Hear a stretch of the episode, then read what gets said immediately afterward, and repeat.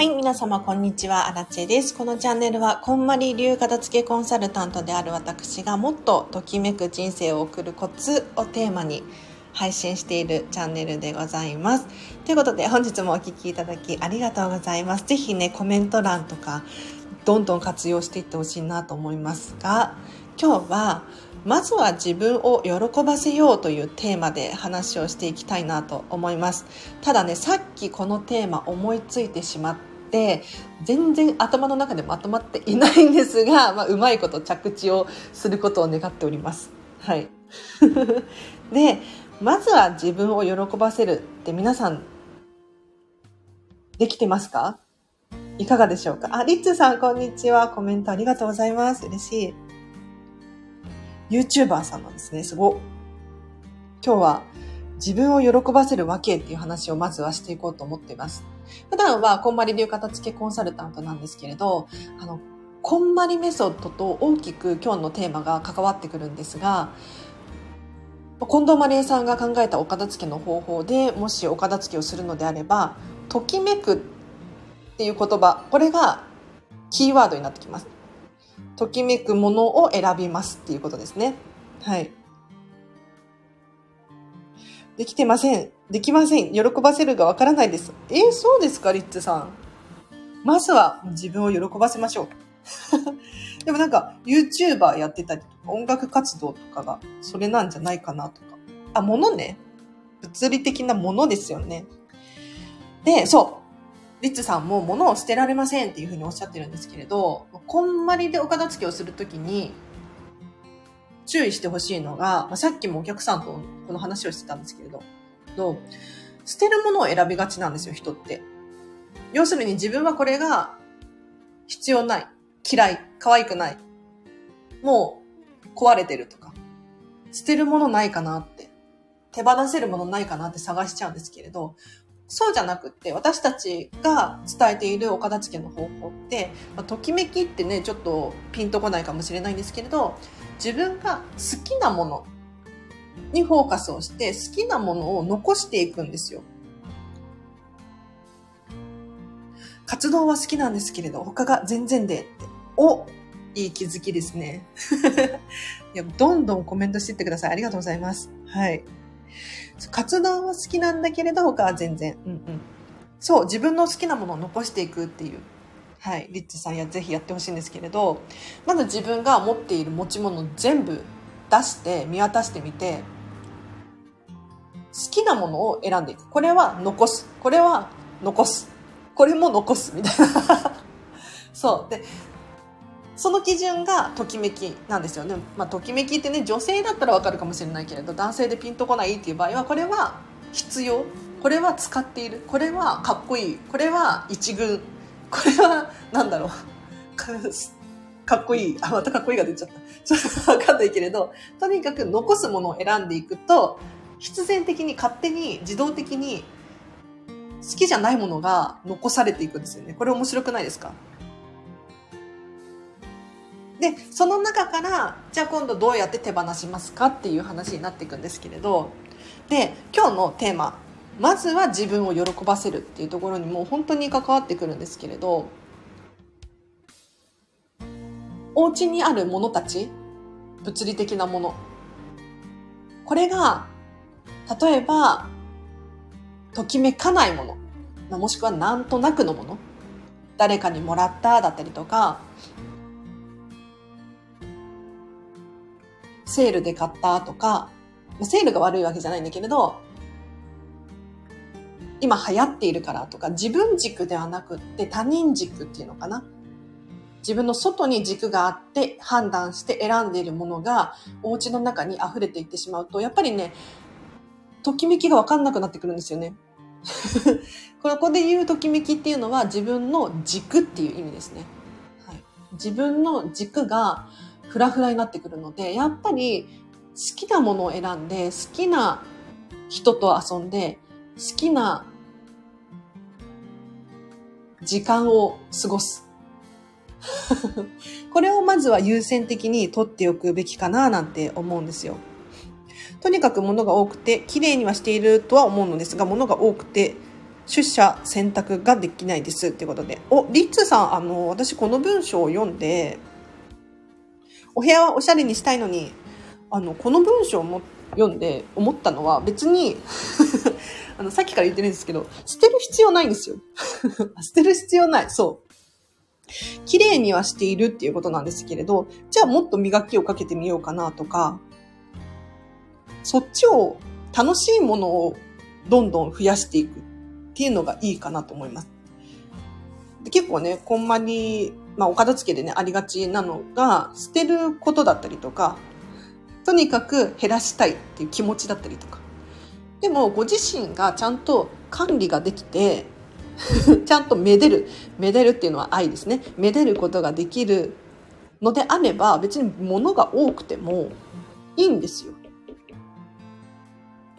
本に囲まれて過ごしたいでも OK だし、お料理が好きだから調味料いっぱい揃えておきたいでも。でもそれって本当にそれぞれの好みで価値観でときめきですよね。とき、ときめき、ときめきってね、怪しい、怪しいですけれど。はい。そうなんですねって、リッツさん、そうなんですよ。なんかつい片付けなきゃいけないとか、捨てなきゃいけないとかって結構皆さん口を揃えて言うんですが、別に捨てなきゃいけないなんていうルールはどこにもなくって、確かに私はね、私の価値観で私はミニマリストなんですけれど、物が少ないと本当に管理が楽なんです。ただ、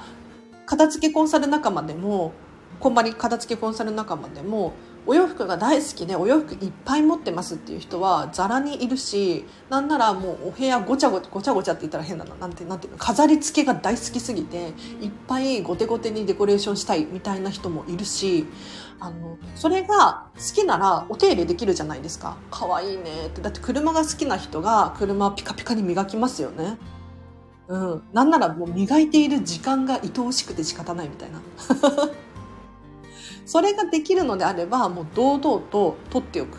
そうじゃなくってほこりもかぶっちゃってるし大事にできないしなんなら見た目が可愛くない好きじゃないみたいなものに対しては手放しましょうっていう。で、そう、今日のテーマに戻ってもいいですか？まずは自分を喜ばせるわけっていうことなんですけれど、あの今日ね、さっき朝ひらめいてこのテーマを 喋ってるんですけれど、今朝私はですね、今度、あの、ホテルのケーキバイキング、ケーキビュッフェを予約したんですよ。そう。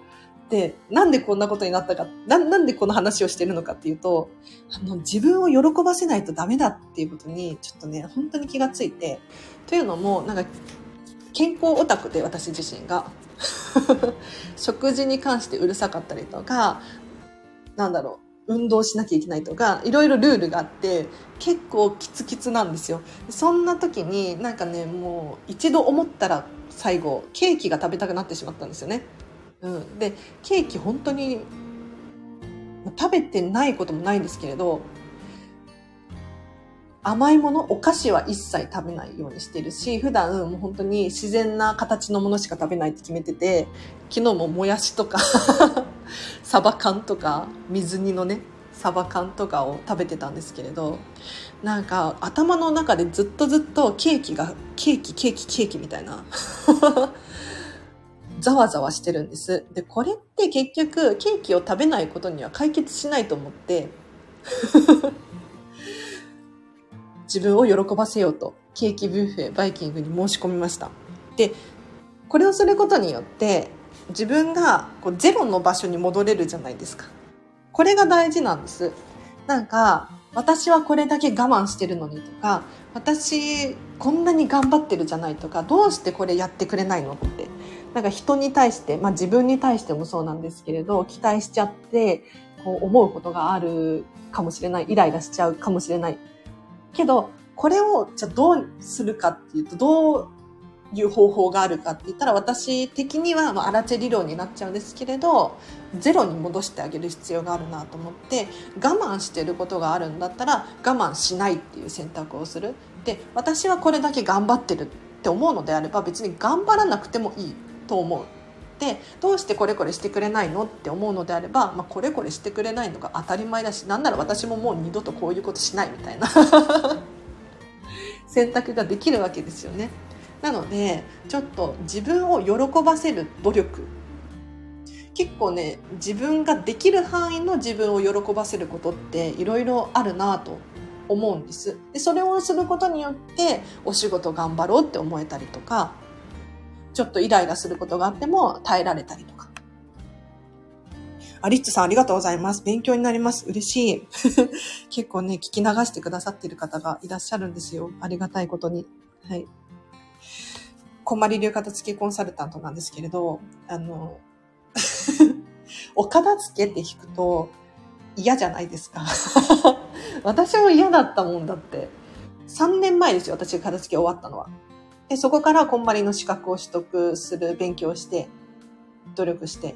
努力って言うのかな？今に至るんですけれど、お片付けって、なぜかネガティブなイメージあるじゃないですか。でも、なんて言うんだろう。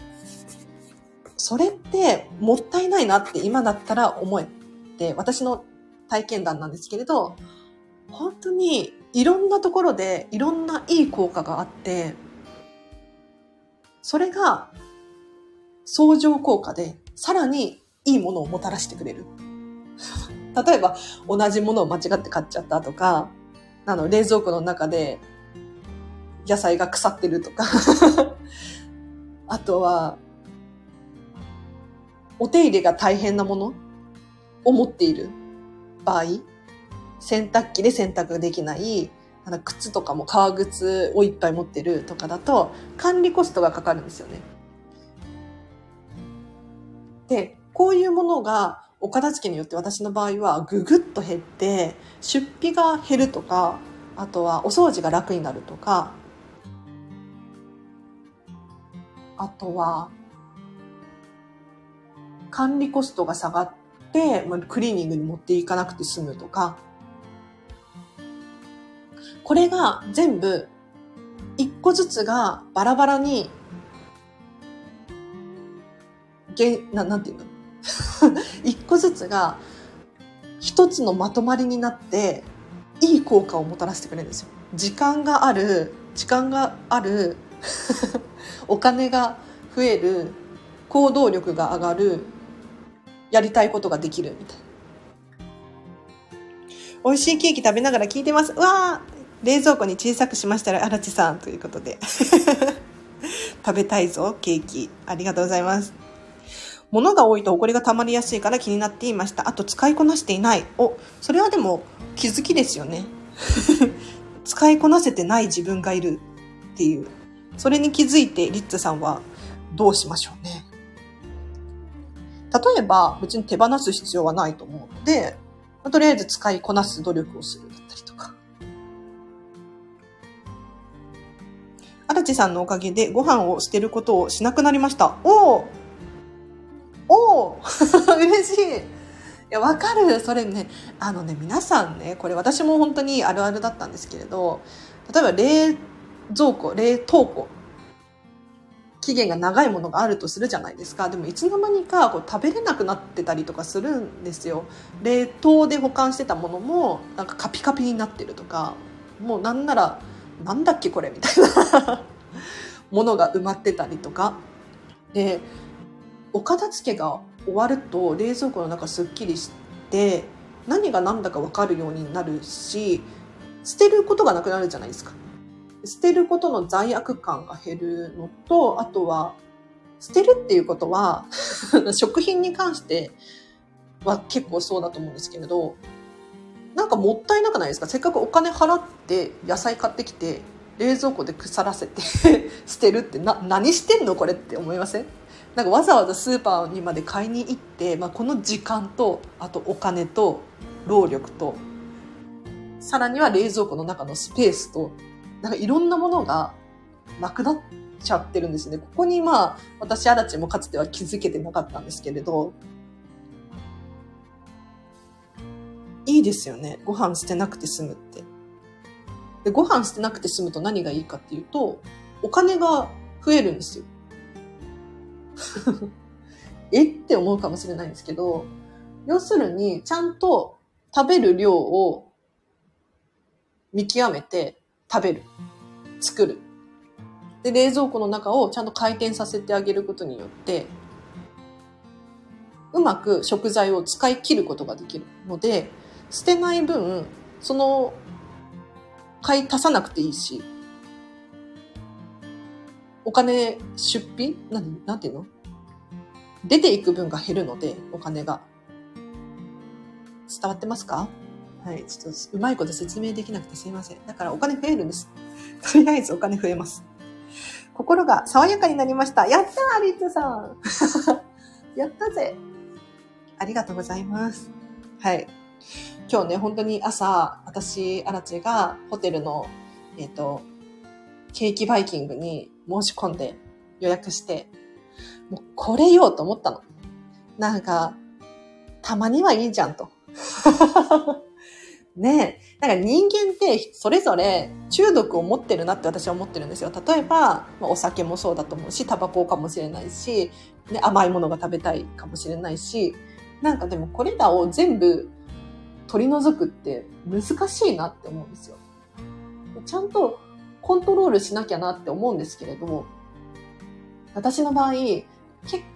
構我慢に我慢を重ねて、こうストレスになって、バンと バンと来ちゃうから、じゃそうしないようにするために、常に程よく自分を許してあげて、自分を喜ばせてあげる。なんか今日も我慢した、今日もできなかった、今日もあれが欲しかったとか。ずっとそれが積み重なるとネガティブな気持ちばっかりになっちゃうのでそうじゃなくってちょっといい感じ程よい具合で、まあ、自分の収入とかも相談しながらなんですけれどできる範囲でねときめかせることが大事かななんて思いましたね。はい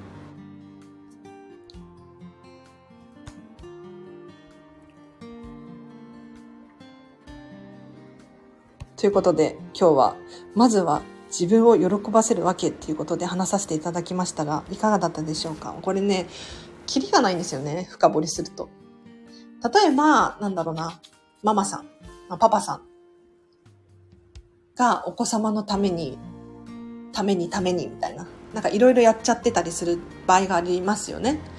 でも、それをしている自分って、まあすごくかっこいいと思うかもしれないし、それができて当たり前だよねとか思ってるのかもしれない、思ってる、思うかもしれないんですけれど、自分はどどうですか？自分の気持ち。これがなんかあのギャップがある人がいるなと思って喜んでお子様にお弁当を作るだったりとか楽しみながらこう勉強を教えるとか それだったら OK だと思うんですけれどなんかこれだけやってあげてるじゃんとか。なんでこうしてくれないのとか。私もゼロじゃないけれど、ありますけれど、そんな時はやっぱりね、自分を喜ばせてあげることによって、あ、この人楽しそうだな、ママ楽しそうだなって思われることによって、お子様も嬉しいし、その人の周りの環境も良くなってくると思うんですよね。なんでそんなに楽しそうなのってなってくると思うので、ぜひね、ちょっと、まずはよ自分のことを考えてあげて、プラス、プラスアルファってこともない。なんか、人を喜ばせることが自分の喜びみたいなね。そういうなんか神様みたいな人がいる、中にはいるかもしれないんですけれど。はい。ぜひね、自分が何で喜ぶのかっていうのをまず明確にしていただいて、自分が楽しくいられる方法を常にね、ちょっと行動してみる。なんか、昨日ね、まあ、雑談してもいいですか？ここからなんかどうでもいい話かもしれないですけど、職場で、その、まあ、戦争の話になって、あの、その戦争のニュースばっかり見てると本当にネガティブになるよね、みたいな。で、夢にまで出てきたとか 言っていて、で、確かに、まあ、世界がどうなってるのかって知っておいた方がいいと思うし、なんか自分にできることは何かなってね、考える行動するっていうのはとてもいいことで大切にしてほしいなと思うんだけれど、なんか、あの、摂取しすぎると、何事も良くないなって私は本当に思っていて。うん。取りすぎは良くないですよね。そう、バッドニュースというか、悪いニュースだったりとか、あとはもう甘いもの食べすぎるだったりとか、逆に、あの、感情のコントロールができなくなっちゃうので、例えば、そのニュースとかも知りたい情報だけをピックアップして、本当にネットサーフィンしない努力をしてみるとか、テレビをつけるんじゃなくて、ちょっと新聞読んでみるとか、ありますよね。あ、さみさん、荒地さん、こんにちは。皆様、こんにちは。嬉しい。皆様、こんにちはですね。もう今日もお昼から岡田付のチャンネルに遊びに来てくださってありがとうございます。もうここ本当にいい人しかいなくて、私はね、もうついつい、あの、長居してしまうんですけれど。あ、ぜひぜひ、ながら聞きしてください。ちょっとね、もう雑談に入ってて、もう終わりなんですけれど。こんまりさんも言ってましたね。なんか、一日に見るニュースの時間を決めているっていうふうに言ってて、でなんでかっていうと、まあ、結局、キリがないんですよ。で、あと、新しい情報がなかったりとかもするし、本当のことを書いてあるとも限らないですよね。例えば、こんまりさんで言うと、こんまり、近藤まりえが、なんか、何億円のお金を借りて新しいことをしようとしてるみたいな ニュースだったりとか。いやいやいや、ちょっと待ってよ、みたいな。だからニュースが本当かどうかってわからないんですよね。で確かに本当のこともたくさんあるし、正しい情報とかは知識としてね、入れておいた方が得、損しないと思うんだけれど、時間を決めて取る。取り続けると夢にまで出てきて、なんかネガティブになっちゃうかもしれないので、これは本当に注意。私はテレビお家になくって、ニュースは人から聞いたりとか、あとはもうネットをググってればもう勝手にできてきますよね。だから、そういう情報だけにしていても別に割と問題がなかったりとかします。自分の気持ちをコントロールするっていう面でもうまくいっていて なんかついついネガティブな人が近くにいるとネガティブになっちゃうじゃないですか。あれって良くないよね。あとは、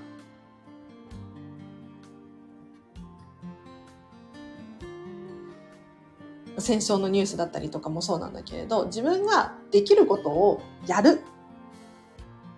例えば寄付をするだったりとか、ボランティアに行く、ね、とか、あるかもしれない。できることをやってしまえば、もうそれで、なんか満たされるので、結構満足だったりしますよね。うん。で、これ結構片付けの質問でも多いんですけれど、自分の範囲にないことに対して悩んでしまって、自分が解決できないにもかかわらず、なんかその問題にいつまでも囚われちゃうなっていう人がたまにいるんですよ。で例えば戦争のニュースとかも、私、アラチェが個人的にできることって基本的に何もないんですよね。何もないことはないかもしれないこうこういうスタイフだったりとかで情報発信するだったりとか寄付するだったりとか、まあ、いろんなことはできるのかもしれないんだけれどビル・ゲイツみたいにこうお金いっぱいあるわけじゃないからなんかできることって本当にあんまりなかったりするんですよ。じゃあ何をするべきかって言ったら一緒になって悲しむっていうのもありなのかもしれないけれどそれで世界が良くなるかって言ったらなんかそうでもないような気がするので私はもうお片付けしか ね、人を喜ばせるっていうことはなかなかできないからお片付け頑張ろうとかあとは自分喜ばせようだって今だって明日本当に何が起こるかわからないってこのチャンネルでずっと口癖のように言ってるんですけれどそれこそ震災、なんか地震が起こるかもしれないし、戦争が起こるかもしれないし、コロナがね、起こるかもしれないし、なんか、今、満足しておくってすごく大事だよなって改めて思いますよね。後悔しないためにも、なんか、まずはお片付けを終わらせて、環境を整える。環境を整えるって、別に、あの、綺麗さっぱり捨ててくださいって言ってるわけじゃなくって、自分が何が必要で何が必要じゃないのか見極める。で、これが土台になって、その上に、例えば人間関係だったりとか、お金の使い方だったりとか、時間の管理の仕方だったりとか、仕事、お仕事のお話だったりとか、ベースがこう自分が生活している環境が整っているっていうベースがしっかりしていると、割と何が起こっても不安要素が少ないので、対応することができるし、なんならうまくこなせるパターンもあります。これは私の体験談で、いや、荒地さんだけだよ、そんなことって思うかもしれないけれど、でもそんなこともないと思うんですよね。うん。